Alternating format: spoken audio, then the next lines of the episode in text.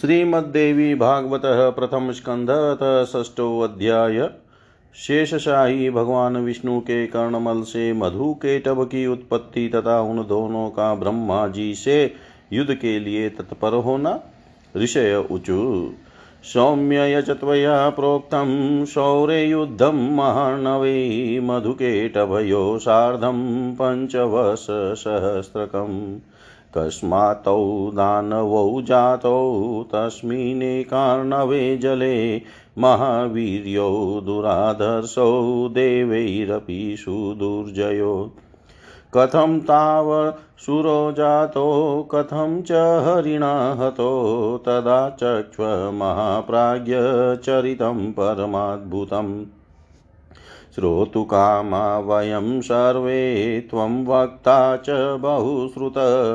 देवाचात्रेव सञ्जात संयोगश्च तथा वयो। मूर्खेण सह संयोगो विषादपि सुदुर्जरविज्ञेन सह संयोगसुधारसमस्मृत जीवन्ति पश् पशवः सर्वे खादन्ति, मेहयन्ति च, जानन्ति विषयाकारं, वयवसा वयवाय सुखमद्भुतम् न तेषां सदसंज्ञानं विवेको न च मोक्षद। पशुभिस्ते समाज्ञेया येषां न श्रवणादर। मृग्याद्याः पशवः, केचिजानन्ति श्रावणं सुखम्। अश्रोत्राः फणिनश्चेव मुमुहुर्नादपानत। पञ्चानामिन्द्रियाणां वै शुभे श्रवणदर्शने श्रवणाद्वस्तु विज्ञानं दर्शनाचितरञ्जनम्। श्रवणं त्रिविधं प्रोक्तं, सात्विकं, राजसं तथा तामसं च महाभागसुज्ञोक्तं निश्चयान्वितम्। सात्विकं वेदशास्त्रादिसाहित्यं चेव राजसं तामसं युद्धवार्ता च परदोषप्रकाशनम् सात्विकं त्रिविधं प्रोक्तं प्रज्ञावद्भिश्च पण्डितैः उत्तमं मध्यमं चेव तथैवाधममित्युत। उत्तमं मोक्षफलदं, स्वर्गदं, मध्यमं तथाधमं भोगदं, प्रोक्तं, निर्णीयं विदितं बुधै। साहित्यं चेव त्रिविधं, स्वीयायां चोत्तमं स्मृतं, मध्यमं वारयोषायां, परोढायां तथाधमं तामसं विवि तामसं त्रिविधम् ज्ञेयं विद्वद्भिः शास्त्रदर्शिभिः आततायिनी युधं यतदुत्तममुदाहृतं मध्यमं चापि विद्वेषात् पाण्डवानां तथारिभिः अधमं निमि, निर्मिति, निर्मि, अधर्मं निर्निमितं तु विवादे कलहे तथा तदत्र श्रवणं मुख्यं पुराणस्य महामते बुधिप्रवर्धनं पुण्यं ततः पापप्रणाशनम् तदाख्याहि महाबुद्धे कथां पौराणिकीं शुभां श्रुतामद्वैपायनात् पूर्वं सर्वार्थस्य प्रसादिनीम्। श्रुत्वाच यूयं धन्या महाभागा धन्योऽहं पृथिवीतले, येषां श्रवणबुद्धिश्च ममापि कथने किल। पुरा चैकार्णवे जाते विलीने, भुवनत्रये शेषपर्यङ्कसुप्ते च देवदेवे जनार्दने। विष्णुकर्णमलोदद्भुतो विष्णुकर्णमलोद्भूतौ दानवो मधुकेटभौ महाबलौ च तौ दैत्यौ, विवृधौ, सागरे जले। क्रीडमानौ स्थितो तत्र विचिरन्ता वितस्तततावेकदा महाकायो, क्रीडाशक्तो मानवे। चिन्तां वापतुश्चिते भ्रातराविव संस्थितौ नाकारणं भवेत् कार्यं सर्वं त्रैषा परम्पराम् आदेयं तु विनाधारं न तिष्ठति कथञ्चन आधाराधेयभावस्तु भाति नोचितगोचर क्व तिष्ठति जलं चेदं सुखरूपं सुविस्तरं केन सृष्टं कथं जातं मग्ना वा वाञ्जले स्थितो। आवां वा कथमुत्पन्नौ केन वोत्पादिता बुभो पितरो क्वेति विज्ञानं नास्ति कामं तथा वयो। श्रुत्वाच एवं कामयमानौ तौ जगमर्तु न विनिश्चयम्। उवाच केटभस्तत्र मधुं पार्श्वे स्थितं जले। केटबुवाच मधो वामत्र सलिले स्थातुं शक्तिर्महाबला वर्तते भ्रातरचला कारणं सायि मे मता। तया ततमिदं तोयं तदाधारं च तिष्ठति। सा एव परमा देवी कारणं च तथा वयो। एवं विबुध्यमानौ तौ चिन्ताविष्टौ यदाशुरो तदाकाशे श्रुतं ताभ्यां वागबीजं सुमनोहरं गृहीतं च ततस्ताभ्यां तस्याभ्यासो दृढकृत। तदा सौदामनि दृष्टा, ताभ्यां खेचौतिता शुभाम् ताभ्यां विचारितं तत्र मन्त्रोऽयं नात्र संशय, तथा ध्यानमिदं दृष्टं गगने सगुणं किल। निराहारो जितात्मानौ तन्मनस्कौ समाहितो बभूवो भूतु विचिन्त्येवं जपध्यानपरायणो। एवं वर्षसहस्रं तु ताभ्यां तप्तं महतप प्रसन्ना परमाशक्ति जाता सा परमातयो।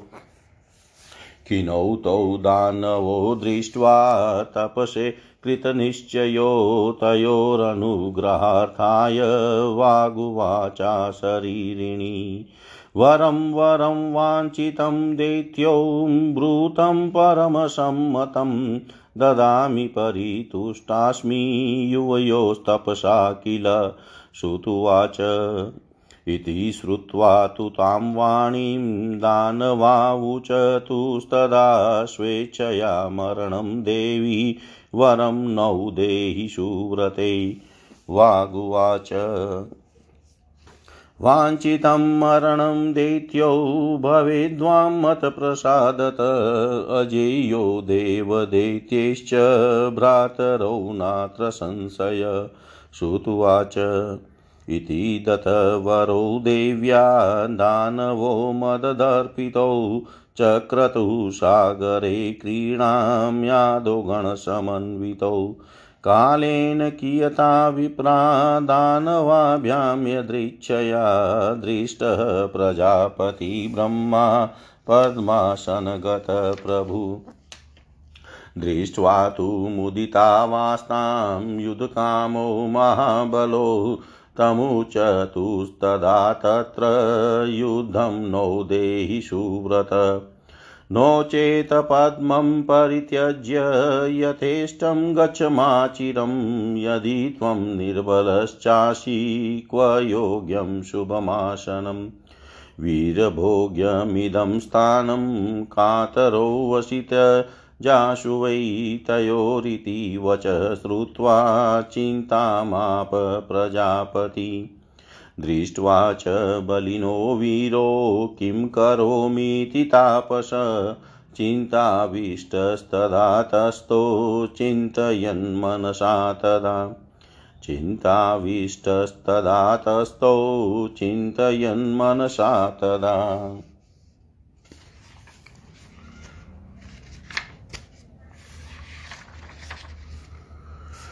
ऋषिगण बोले, हे सौम्य, अपने मधु और केतु के साथ भगवान। ऋषिगण बोले, हे सौम्य आपने मधु और केटब के साथ भगवान विष्णु द्वारा महासिंधु में पाँच हज़ार वर्षों तक युद्ध किए जाने की पहले चर्चा की थी। महावीर संपन्न किसी से भी पराभूत न होने वाले तथा देवताओं से भी अपराजेय वे दोनों दानव उस एकाणव के जल में किससे प्रादुर्भूत हुए? वे असुर क्यों उत्पन्न हुए तथा भगवान के द्वारा उनका वध क्यों किया गया? हे महामते, आप यह परम अद्भुत आख्यान हमको सुनाइए। हम लोग यह कथा सुनने को इच्छुक हैं और आप अति प्रसिद्ध वक्ता हैं। हमारा और आपका यह संपर्क देव योग से ही हुआ है। मूर्ख के साथ स्थापित किया गया संपर्क विष से भी अधिक अनिष्टकर होता है और इसके विपरीत विद्वानों का संपर्क पीयूष रस के तुल्य माना गया है। पशु भी जीवन यापन करते हैं, वे भी आहार ग्रहण करते हैं मलमूत्र आदि का विसर्जन करते हैं और विषयाशक्त होकर इंद्रिय जन्य सुख की अनुभूति करते हैं। किंतु उनसे अच्छे बुरे का लेश मात्र भी ज्ञान नहीं, किंतु उनमें अच्छे बुरे का लेश मात्र भी ज्ञान नहीं होता, तथा वे मोक्ष की प्राप्ति कराने वाले विवेक से भी रहित होते हैं। अतएव उत्तम बातों को सुनने में जो लोग श्रद्धा भाव नहीं रखते, उन्हें पशु पशु तुल्य ही समझना चाहिए। मृग आदि बहुत से पशु श्रवण सुख का अनुभव करते हैं और कान विहीन सर्प भी ध्वनि सुनकर मुग्ध हो जाते हैं। पाँचों ज्ञानेन्द्रियों में श्रवणेन्द्रिय तथा दर्शनेन्द्रिय दोनों ही शुभ होती है। क्योंकि सुनने से वस्तुओं का ज्ञान प्राप्त होता है और देखने से मनोरंजन होता है। हे महाभाग, विद्वानों ने निर्धारित करके कहा है कि सात्विक राजस तथा तामस भेदानुसार श्रवण तीन प्रकार का होता है। वेद शास्त्र आदि का श्रवण सात्विक, साहित्य का श्रवण राजस तथा युद्ध संबंधी बातों एवं दूसरों की निंदा का श्रवण तामस कहा गया है। प्रज्ञावान पंडितों द्वारा सात्विक श्रवण के भी उत्तम मध्यम तथा अधम ये तीन प्रकार बताए गए हैं। उत्तम श्रवण मोक्ष की प्राप्ति कराने वाला, मध्यम श्रवण स्वर्ग देने वाला तथा अधम श्रवण भोगों की उपलब्धि कराने वाला कहा गया है। विद्वानों ने अच्छी तरह सोच समझकर ऐसा निर्धारण किया है। साहित्य भी तीन प्रकार का होता है। जिस साहित्य में स्वकीय नायिका का वर्णन हो वह उत्तम जिस साहित्य में वेश्याओं का वर्णन हो वह मध्यम तथा जिस साहित्य में पर स्त्री वर्णन हो वह अधम साहित्य कहा गया है। शास्त्रों के परम निष्णात विद्वानों ने तामस श्रवण के तीन भेद बतलाए हैं। किसी पापाचारी के संहार से संबंधित युद्ध वर्णन का श्रवण उत्तम कौरव पांडवों की तरह द्वेष के कारण शत्रुता में युद्ध वर्णन का श्रवण मध्यम, तथा अकारण विवाद एवं कलह से हुए युद्ध के वर्णन का श्रवण अधम कहा गया है। हे महामते, इनमें पुराणों के श्रवण की ही प्रधानता मानी गई है, क्योंकि इनके श्रवण से बुद्धि का विकास होता है, पुण्य प्राप्त होता है, और समस्त पाप नष्ट हो जाते हैं। अतएव हे महामते पूर्व काल में द्वेपायन महर्षि व्यास से सुनी हुई समस्त कामनाओं को सिद्ध करने वाली परम पवित्र पौराणिक कथा कहिए सूत जी बोले, हे महाभाग, इस पृथ्वी लोक में आप लोग धन्य हैं और मैं भी धन्य हूँ। क्योंकि आप लोगों में कथा श्रवण के प्रति और मुझमें कथा वाचन के प्रति विवेक जागृत हुआ है। पूर्व काल में प्रलयावस्था में जब तीनों लोक महाजल राशि में विलीन हो गए और देवादि देव भगवान विष्णु शेष शैया पर सो गए, तब विष्णु के कानों की मेल से मधु के टब नामक दो दानव उत्पन्न हुए। और वे महाबली दैत्य उस महासागर में बढ़ने लगे। वे दोनों दैत्य क्रीड़ा करते हुए उसी सागर में इधर उधर भ्रमण करते रहे। एक बार क्रीड़ा परायण विशाल शरीर वाले उन दोनों भाइयों ने विचार किया कि बिना किसी कारण के कोई भी कार्य नहीं होता। यह एक सार्वत्रिक परंपरा है। बिना किसी आधार के आधेय की सत्ता कदापि संभव संभव नहीं है। अतः आधार आधेय का भाव हमारे मन में बार बार आता रहता है। अति विस्तार वाला तथा सुखद यह जल किस आधार पर स्थित है? किस ने इसका सृजन किया? यह किस प्रकार उत्पन्न हुआ? और इस जल में निमग्न हम लोग कैसे स्थित हैं? हम दोनों कैसे पैदा हुए और किसने हम दोनों को उत्पन्न किया? हमारे माता पिता कौन है? इस बात का भी कोई ज्ञान हम दोनों को नहीं है। सूत जी बोले, इस प्रकार चिंतन करते हुए वे किसी निश्चय पर नहीं पहुँचे। तब केटब ने जल के भीतर अपने पास स्थित मधु से कहा, केटब बोला, हे भाई मधु हम दोनों के इस जल में स्थित रहने का कारण कोई अचल महाबली शक्ति है, ऐसा ही मैं मानता हूँ। उसी से समुद्र का संपूर्ण जल व्याप्त है, उसी शक्ति के आधार पर यह जल टिका हुआ है, तथा वे ही परात्परा देवी हम दोनों की भी स्थिति का कारण है। इस प्रकार विविध चिंतन करते हुए वे दोनों दानव जब सचेत हुए, तब उन्हें आकाश में अत्यंत मनोहारी वाग बीज स्वरूप एंग वाणी सुनाई पड़ी। उसे सुनकर उन दोनों ने सम्यक रूप से हृदयंगम कर लिया और वे उसका दृढ़ अभ्यास करने लगे। तदनंतर उन्हें आकाश में कौंदती हुई सुंदर विद्युत दिखलाई पड़ी।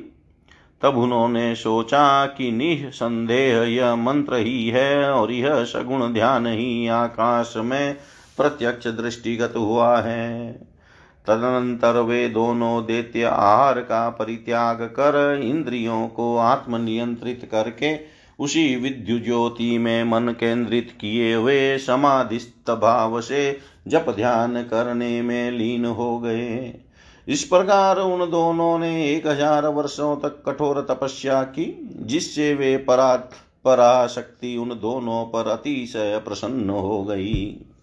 घोर तपस्या के लिए अपने निश्चय पर दृढ़ रहने वाले उन दोनों दानवों को अत्यंत परिश्रांत देख कर उन पर कृपा के निमित्त यह आकाशवाणी हुई, हे देत्यों, तुम दोनों की कठोर तपश्चर्या से मैं परम प्रसन्न हूँ। अतएव तुम दोनों अपना मनोवांछित वरदान मांगो, मैं अवश्य दूँगी सूत जी बोले तदंतर उस आकाशवाणी को सुनकर उन दानवों ने कहा, हे देवी, हमारी मृत्यु हमारे इच्छानुसार हो। हे सुव्रते, हम आप हमें आप यही वरदान दीजिए। वाणी ने कहा, हे देत्यों, मेरी कृपा से अब तुम दोनों अपनी इच्छा से ही मृत्यु को प्राप्त होगे दानव और देवता कोई भी तुम दोनों भाइयों को पराजित नहीं कर सकेंगे, इसमें संदेह नहीं है। सूत जी बोले, भगवती से ऐसा वरदान प्राप्त कर, वे दोनों दैत्य मदोन्मत होकर उस महासागर में जलचर जीवों के साथ क्रीड़ा तत्पर हो गए। हे विप्रो, कुछ समय व्यतीत होने पर उन दानवों ने संयोग वश जगत सृष्टा ब्रह्मा जी को कमल के आसन पर बैठे हुए देखा। उन्हें देख कर युद्ध की लालसा से वे दोनों महाबली दैत्य प्रसन्न हो उठे और ब्रह्मा जी से बोले, हे सुव्रत, आप हम लोगों के साथ युद्ध कीजिए। अन्यथा यह पद्मासन छोड़कर आप अविलंब जहाँ जाना चाहें, वहाँ चले जाइए। यदि आप दुर्बल है तो इस शुभ आसन पर बैठने का आपका अधिकार कहाँ? कोई वीर ही शासन का उपभोग कर सकता है। आप काय रहें अतः अतिशीघ्र इस आसन को छोड़ दीजिए। उन दोनों देतियों की यह बात सुनकर प्रजापति ब्रह्मा चिंता में पड़ गए। तब उन दोनों बलशाली वीरों को देख कर ब्रह्मा जी चिंता कुल हो उठे और मन ही मन सोचने लगे कि मुझ जैसा तपस्वी इनका क्या कर सकता है। इति श्रीमद्देवी भागवते महापुराणे अष्टादशसाहस्र्यां संहितायां प्रथम स्कन्धे मधुकेटभयो युद्ध युद्धोद्योगवर्णनं नाम षष्ठोऽध्याय सर्वं श्रीशां सदाशिवार्पणम् अस्तु। ॐ विष्णवे नमः, ॐ विष्णवे नमः, ॐ विष्णवे नमः। श्रीमद्देवी भागवतः प्रथम स्कन्धतः सप्तमो अध्याय। ब्रह्मा जी का भगवान विष्णु तथा भगवती योग निद्रा की स्तुति करना। श्रुतुवाच। तौ वीक्ष्य बलिनो ब्रह्मा तदोपायान् चिन्तयत् सामदानभिदादिश्च युधान्तान् सर्वतन्त्रवीत् न जानेऽहं बलं नूनं मेतर्यो वा यथा ततम् अज्ञाते तु बले कामं नेवं युद्धं प्रशस्यते। स्तुतिं करोमि चेदद्य दुष्टयो मदमत्तयो प्रकाशितं भुवे नूनं निर्बलत्वं मया स्वयं। वदिष्यति तदेकोऽपि निर्बलत्वे प्रकाशिते दानं निवाद्य योग्यं वा भेदकार्यो मया कथम्। विष्णुं प्रबोधयाम्यद्य शेषे सुप्तं जनार्दनं चतुर्भुजं महावीर्यं दुःखः स भविष्यति। इति सञ्चिन्तय मनसा पद्मनालगतोऽब्जज जगाम शरणं विष्णुं मनसा दुःखनाशकम्।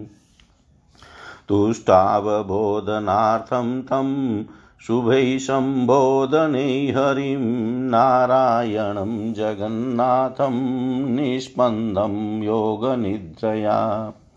ब्रह्मोवाच दीननाथ हरे विष्णो वामनोत्तिष्ठमाधव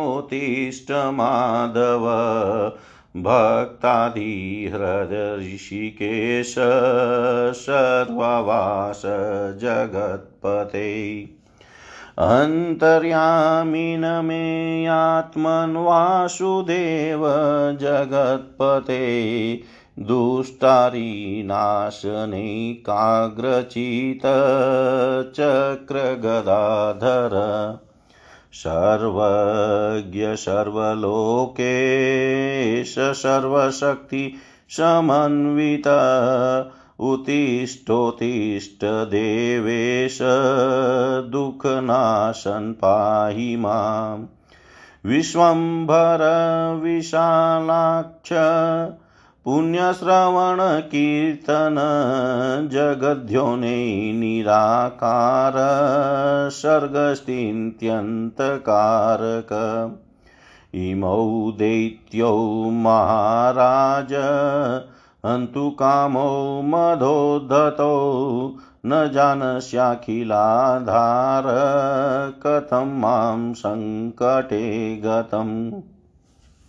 उपेक्षसे अतिदुःखार्थ यदि माँ शरणं गतं पालकत्वं महाविष्णो निराधारं भवेत् एवं स्तुतोऽपि भगवान् न बुबोध्यदा हरि योगनिद्रासमाक्रांस्तदा ब्रह्माह्यचिन्तय नूनं शक्तिसमाक्रान्तो विष्णुनिद्रावशं गत जजागारन धर्मात्मा किं करोम्यद्य दुःखित हन्तु कामावुभौ प्राप्तो दानवो मदगर्वितो किं करोमि क्व गच्छामि? नास्ति मे शरणं क्वचित् इति सञ्चिन्तय मनसा। निश्चयं प्रतिपद्य च तुष्टावयोगनिद्रां तामेकाग्रदयस्थित।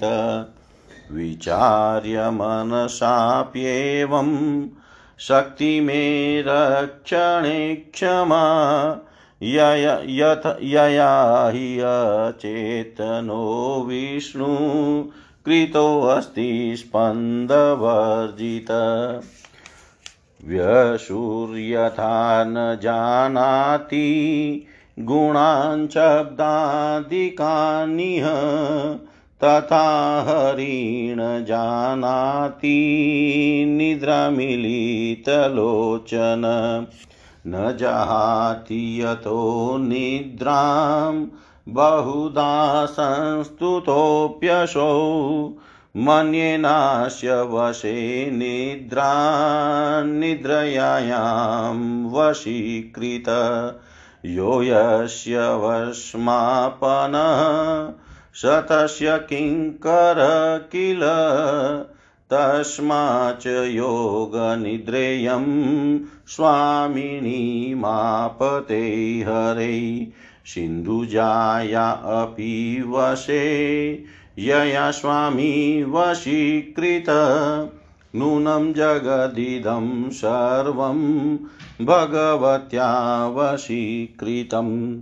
अहं विष्णुस्तथा शम्भु सावित्री च रमाप्युमा सर्वे वयं वशे यस्यान्नात्र किञ्चिद्विचारणा हरिरप्यवशेते यथान्यप्राकृतो जन ययाभिभूत का वार्ता किलान्येषां महात्मनाम्। स्तोम्यद्य योगनिद्रां वेयया मुक्तो जनार्दन, घटयिष्यति युधे च वासुदेव सनातन। इति कृत्वा मतिं ब्रह्मा पद्मनालस्थितिस्तदा तुष्टावयोगनिद्रां तां विष्णोरङ्गेषु संस्थितां। ब्रह्मोवाच। देवी त्वमस्य जगत किल कारणं हि ज्ञातं मया सकलवेदवचोभिरम्ब यद्विष्णुरप्यखिललोक विवेककर्ता निद्रावशं च गमित पुरुषोत्तमोऽध्य। को वेदते जननि मोहविलासलीलां मूढोऽस्म्यहं हरिरयं विवशश्च शेते। ईदृक्तया सकलभूतमनो निवासे विद्वत्तमो विबुधकोटिषु निर्गुणाया। साङ्ख्या वदन्ति पुरुषं प्रकृतिं च यां तां चैतन्यभावरहितां जगतश्च कर्त्रीम्। किं तादृशासि कथमत्र जगन्निवास चेतन्यताविराहितो विहितस्वयाध्य नाट्यं तनोषि विविधप्रकारं नो वेति कोऽपि तव कृत्य विधानयोगम् ध्यायन्ति यां मुनिगणा नियतं त्रिकालं, सन्ध्येति नाम परिकल्प्य गुणान् भवानी। बुद्धिः बोधकरणा, जगतां सदा त्वं श्रीश्चासि देवि सततं, सुखदासुराणाम् कीर्तिस्ततामतिधृति किल कान्तिरेव श्रद्धारतिश्च सकलेषु जनेषु मात। नाथ परं किल वितर्कशतै प्रमाणं प्राप्तं मया यदिह दुःखगतिं गतेन। त्वं चात्र सर्वजगतां जननीति सत्यं निद्रालुतां वितरता हरिणात्र दृष्टम् त्वं देवि वेदविदुषामपि दुर्विभाव्या, वेदोऽपि नूनमखिलार्थतया न वेद। यस्मात्त्वदुद्भवम् अशो श्रुतिराप्नुवाना प्रत्यक्षमेव सकलं तव कार्यमेतत् कस्ते चरित्रमखिलं भुवि वेदधीमान् नाहं हरिण च भवो न सुरास्तथान्यै ज्ञातुं क्षमाश्च मुनयो न ममात्मजाश्च दुर्वाच्य एव महिमा तव सर्वलोके।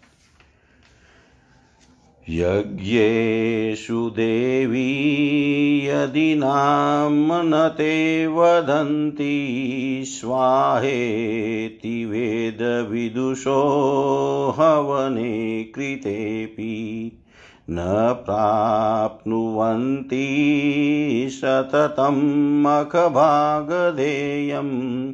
देवास्त्वमेव विबुधेष्वपि वृत्तिदासि त्राता वयं भगवती प्रथमं त्वया वै देवारिशम्भव भयादधुना तथैव भीतोऽस्मि देवि वरदे शरणं गतोऽस्मि घोरं निरीक्षय मधुना सकेटभं च।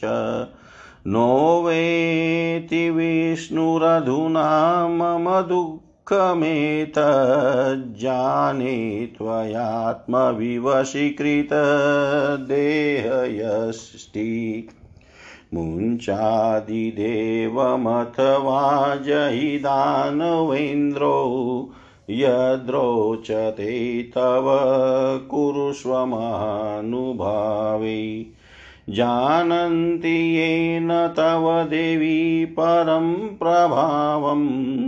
ध्यायन्ति ते हरिरा, हरावपि मन्दचिता। ज्ञातं मयाद्य प्रकटं प्रमाणम्।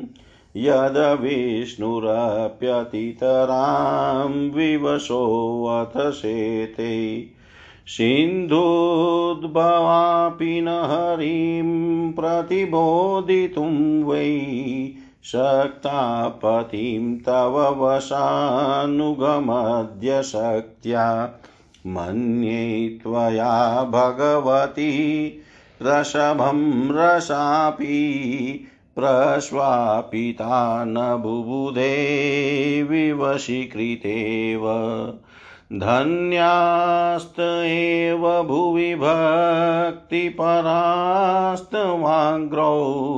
त्यक्त्वान्यदेव भजनं त्वयि लीनभावा कुर्वन्ति देवि भजनं सकलं निकामम् ज्ञात्वा समस्तजननीं किल कामधेनुं धिकान्तिकीति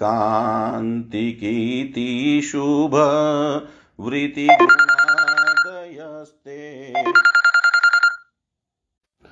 धिकान्तिकीति शुभवृत्तिगुणदा गुणादयस्ते विष्णुगुणास्तु परिह त्यगतः क्व चाद्य बन्धीकृतो हरिरसो ननु निद्रयात्र शक्त्या तवेव भगवत्यतिमान्वत्या। त्वं शक्तिरेव जगतामखिलप्रभावा त्वनिर्मितं च सकलं खलु भावमात्रम्। त्वं क्रीडसे निजविनिर्मितमोहजाले नाट्ये यथा विहरते स्वकृते नतो वै। विष्णुस्त्वया प्रकटितः प्रथमं युगादो, दत्ता च शक्तिरमला खलु पालनाय त्रातं च सर्वमखिलं विवशीकृतोऽद्य, यद्रोचते तव तथां करोषि नूनम् सृष्टवात्र माँ भगवती प्रविनाशितुं चेन्नेचास्ति ते कुरुदया परिहृत्य मौनम् कस्मादिमौ प्रकटितौ किल कालरूपौ यद्वा भवानि हसितुं नु किमिच्छसे माम्। ज्ञातं मया तव विचेष्टितमद्भुतं वै कृत्वाखिलं जगदिदं रमसे स्वतन्त्रा लीनं करोषि सकलं किल माँ तथैव हन्तुं त्वमीचसि भवानि किमत्र चित्रम्। कामं कुरुष्ववधमध्यममेव मातर्दुःखं न मे मरणजं जगदम्बिकेत्र। कर्ता त्वयेव विहित, प्रथमं स चायं देत्याहतोऽथ मृत इत्ययशो गरिष्ठम् उत्तिष्ठ देवी कुरु रूपमिहाद्भुतं त्वं। माँ वा त्विमोजहि यथेचसि बाललीले नो चेत् प्रबोधय हरिं निहने दिमोय। त्वत्साध्यमेतदखिलं किल कार्यजातम्। किं किल, किलका त्वत्साध्यमेदखिलं किल कार्यजातं श्रुत्वाच एवं स्तुता तदा देवी तामसी तत्र वेदसा निःसृत्य हरिदेहा तु संस्थिता पाशवस्तदा त्यक्त्वाङ्गानि च सर्वाणि विष्णोरतुलतेजस निर्गता योगनिद्राशानाशाय च तयोस्तदा। विस्पन्दितशरीरो वशो यदा जातो जनार्दन, धाता परमिकां प्राप्तो, मुदं दृष्ट्वा हरिं तत्। धाता परमिकां प्राप्तो मुदं दृष्ट्वा हरिं तत्।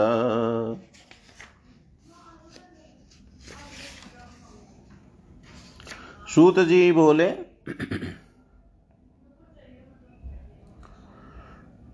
तदनंतर उन दोनों वीरों को देख कर सर्वशास्त्र वेता ब्रह्मा जी सामदान भेद आदि नीतियों के माध्यम से युद्ध की समाप्ति के उपायों को सोचने लगे। इनके वास्तविक बल का मुझे कोई ज्ञान नहीं है। नीति के अनुसार जिसके बल की जानकारी न हो, उसके साथ युद्ध करना कदापि उचित नहीं होता।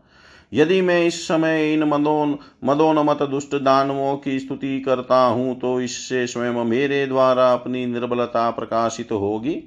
निर्बलता प्रदर्शित करने पर इनमें से कोई एक ही मेरा वध कर देगा। इनके साथ इस समय मैं न तो दान नीति और न तो भेद नीति को ही उपयुक्त समझ रहा हूँ। अतः इस समय उचित यही है कि मैं शेष नाग पर सोए हुए चतुर्भुज एवं पराक्रमी भगवान विष्णु को जगाऊं। वे वे मेरी विपत्ति अवश्य ही दूर करेंगे। मन में ऐसा सोच कर कमल नाल का आश्रय लेकर पद्म योनि ब्रह्मा जी मन ही मन दुखनाशक विष्णु के शरणागत हो गए। वे शुभ संबोधनों के द्वारा योग निद्रा के कारण स्पंदन रहित उन नारायण जगतपति भगवान विष्णु को जगाने के लिए उनकी स्तुति करने लगे।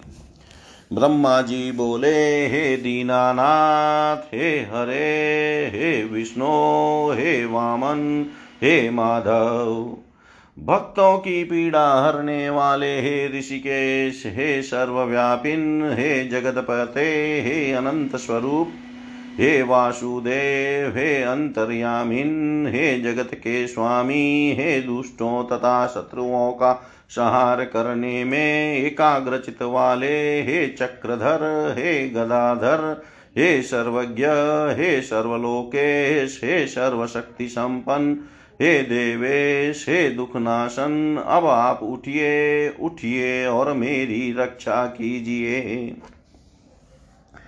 हे विश्वम्भर हे विशालाक्ष, हे पुण्य श्रवण कीर्तन, हे जगत सृष्टा, हे निराकार, हे सृष्टि पालन संहार के कारक। हे महाराज, ये दोनों मदोन मतदानव मेरा वध करना चाहते हैं। हे सर्वाधार मैं इस समय संकटग्रस्त हूँ, क्या आप यह नहीं जानते? हे महाविष्णु, मैं इस समय दुख से अत्यधिक पीड़ित हूँ और आपके शरणागत हूँ। ऐसी स्थिति में यदि आप मेरी उपेक्षा करेंगे तो आपका जगत पालन का नियम निरर्थक हो जाएगा। इस प्रकार स्तुति करने पर भी जब योग निद्रा में लीन भगवान विष्णु नहीं जगे, तब ब्रह्मा जी ने विचार किया कि भगवान विष्णु अवश्य ही शक्ति के अधीन होकर योग निद्रा के वश में हो गए हैं, जिससे ये धर्मात्मा नहीं जग रहे हैं। अब दुख से पीड़ित मैं इस समय क्या करूँ? अहंकार के मद में चुरवे दोनों दानव मुझे मारने के उद्देश्य से यहाँ आ गए हैं। अब मैं क्या करूँ और कहाँ जाऊँ? अब तो मुझे शरण देने वाला कोई भी नहीं है। इस प्रकार मन ही मन सोचते हुए वे एक निष्कर्ष पर पहुंचकर एकाग्रचित हो उन भगवती योग निद्रा की स्तुति करने लगे।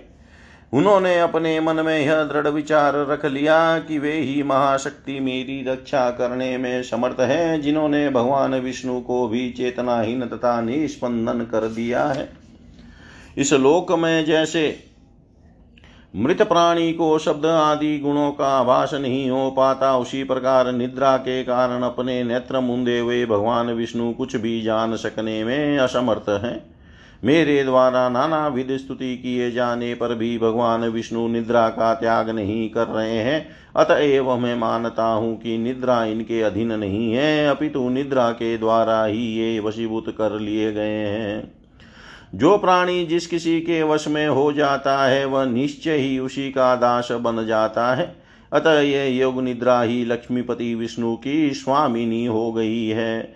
जिस शक्ति के द्वारा सिंधु पुत्री लक्ष्मी के वश में, सिंधु पुत्री लक्ष्मी के वश में रहने वाले भगवान विष्णु भी वशीभूत कर लिए गए हैं, उन्हीं भगवती ने निश्चित रूप से इस जगत को अपने अधीन कर रखा है।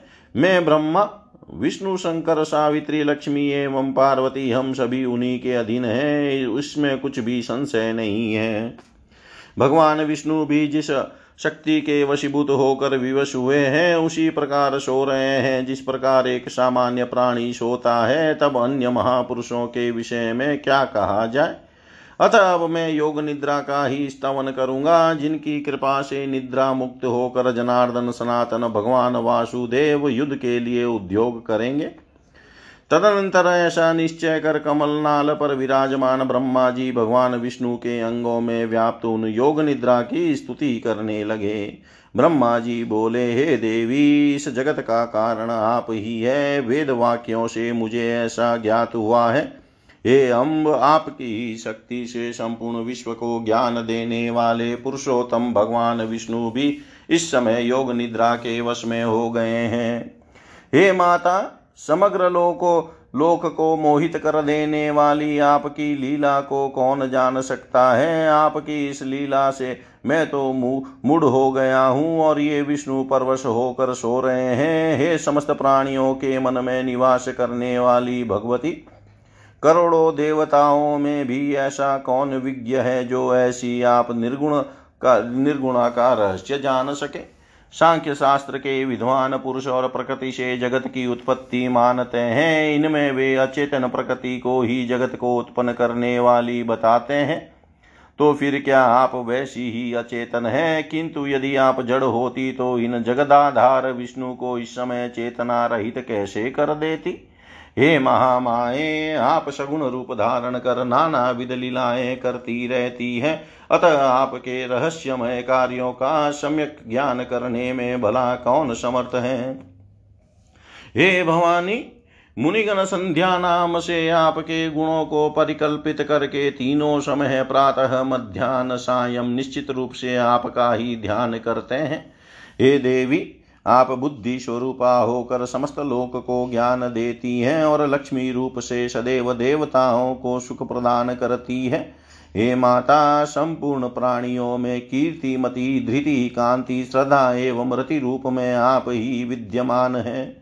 हे देवी, प्रगाढ़ निद्रा के वशीभूत विष्णु को देख कर विषम दुख की स्थिति को प्राप्त हुए मुझको यह प्रमाण मिल गया कि आप ही निसंदेह संपूर्ण जगत की जननी है। इस विषय में अब सैकड़ों तर्क वितर्क की कोई आवश्यकता नहीं है।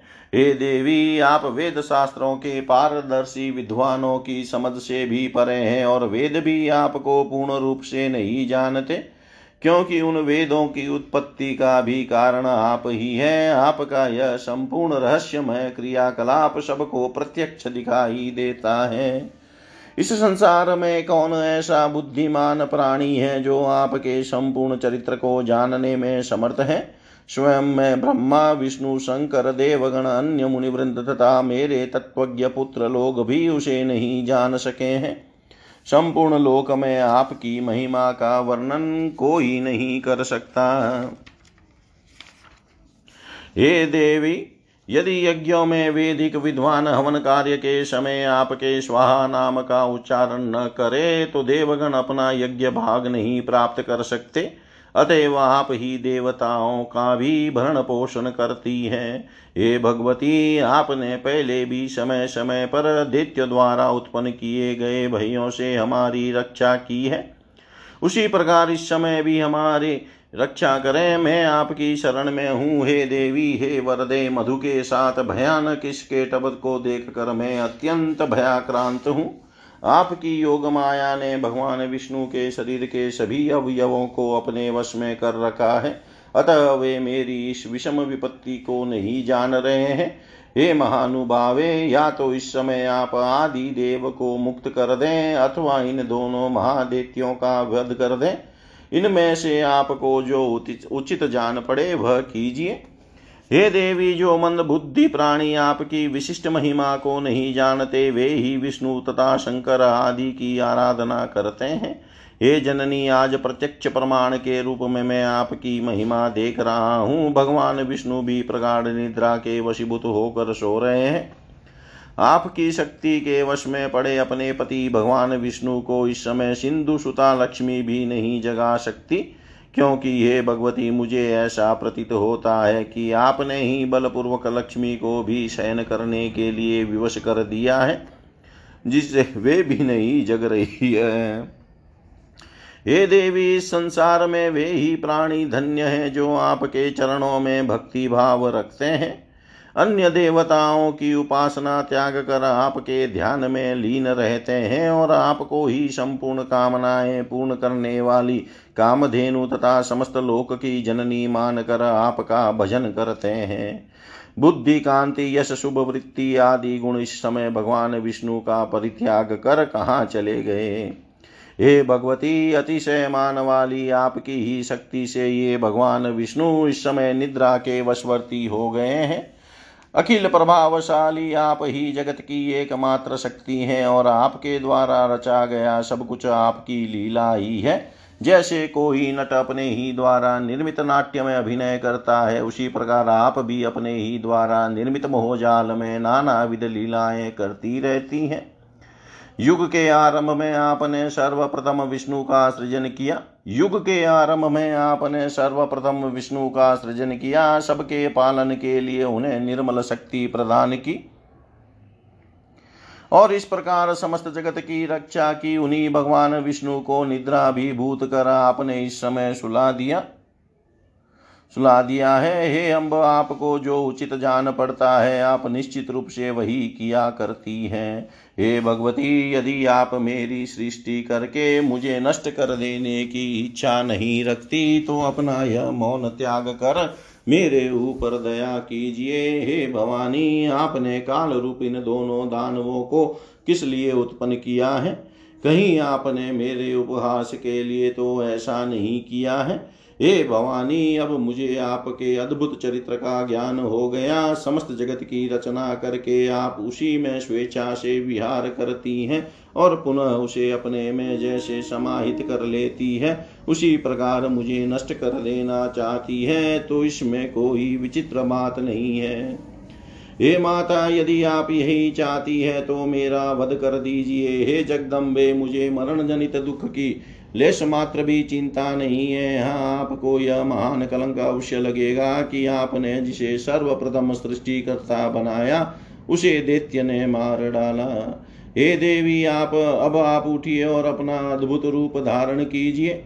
हे बाल लीला कारिणी आप अपने इच्छा अनुसार चाहे मुझे मार दे अथवा इन दोनों देत्यों को मार दे या तो भगवान विष्णु को जगा दे। जिससे वे इन दोनों का वध कर दे, यह सारा काम करने में आप ही समर्थ हैं। सूत जी बोले, ब्रह्मा जी द्वारा इस प्रकार स्तुति किए जाने पर विष्णु के शरीर से निकलकर तामसी देवी उनके समीप खड़ी हो गई। तदनंतर अतुलित तेज वाले विष्णु के समस्त अंगों को छोड़कर योग निद्रा उन दोनों का सहार करने के लिए बाहर निकल आई। योग माया के प्रभाव से मुक्त हुए वे जनार्दन जब चेतना युक्त शरीर वाले हुए, तब उन विष्णु की, विष्णु को देख कर ब्रह्मा जी को परम प्रसन्नता हुई। इति श्रीमद्देवी भागवते महापुराणे अष्टादशसहस्रायां संहितायां प्रथमस्कन्धे विष्णुप्रबोधो नाम सप्तमोऽध्याय सर्वं श्रीशां सदाशिवार्पणम् अस्तु। ॐ विष्णवे नमः ॐ विष्णवे नमः ॐ विष्णवे नमः।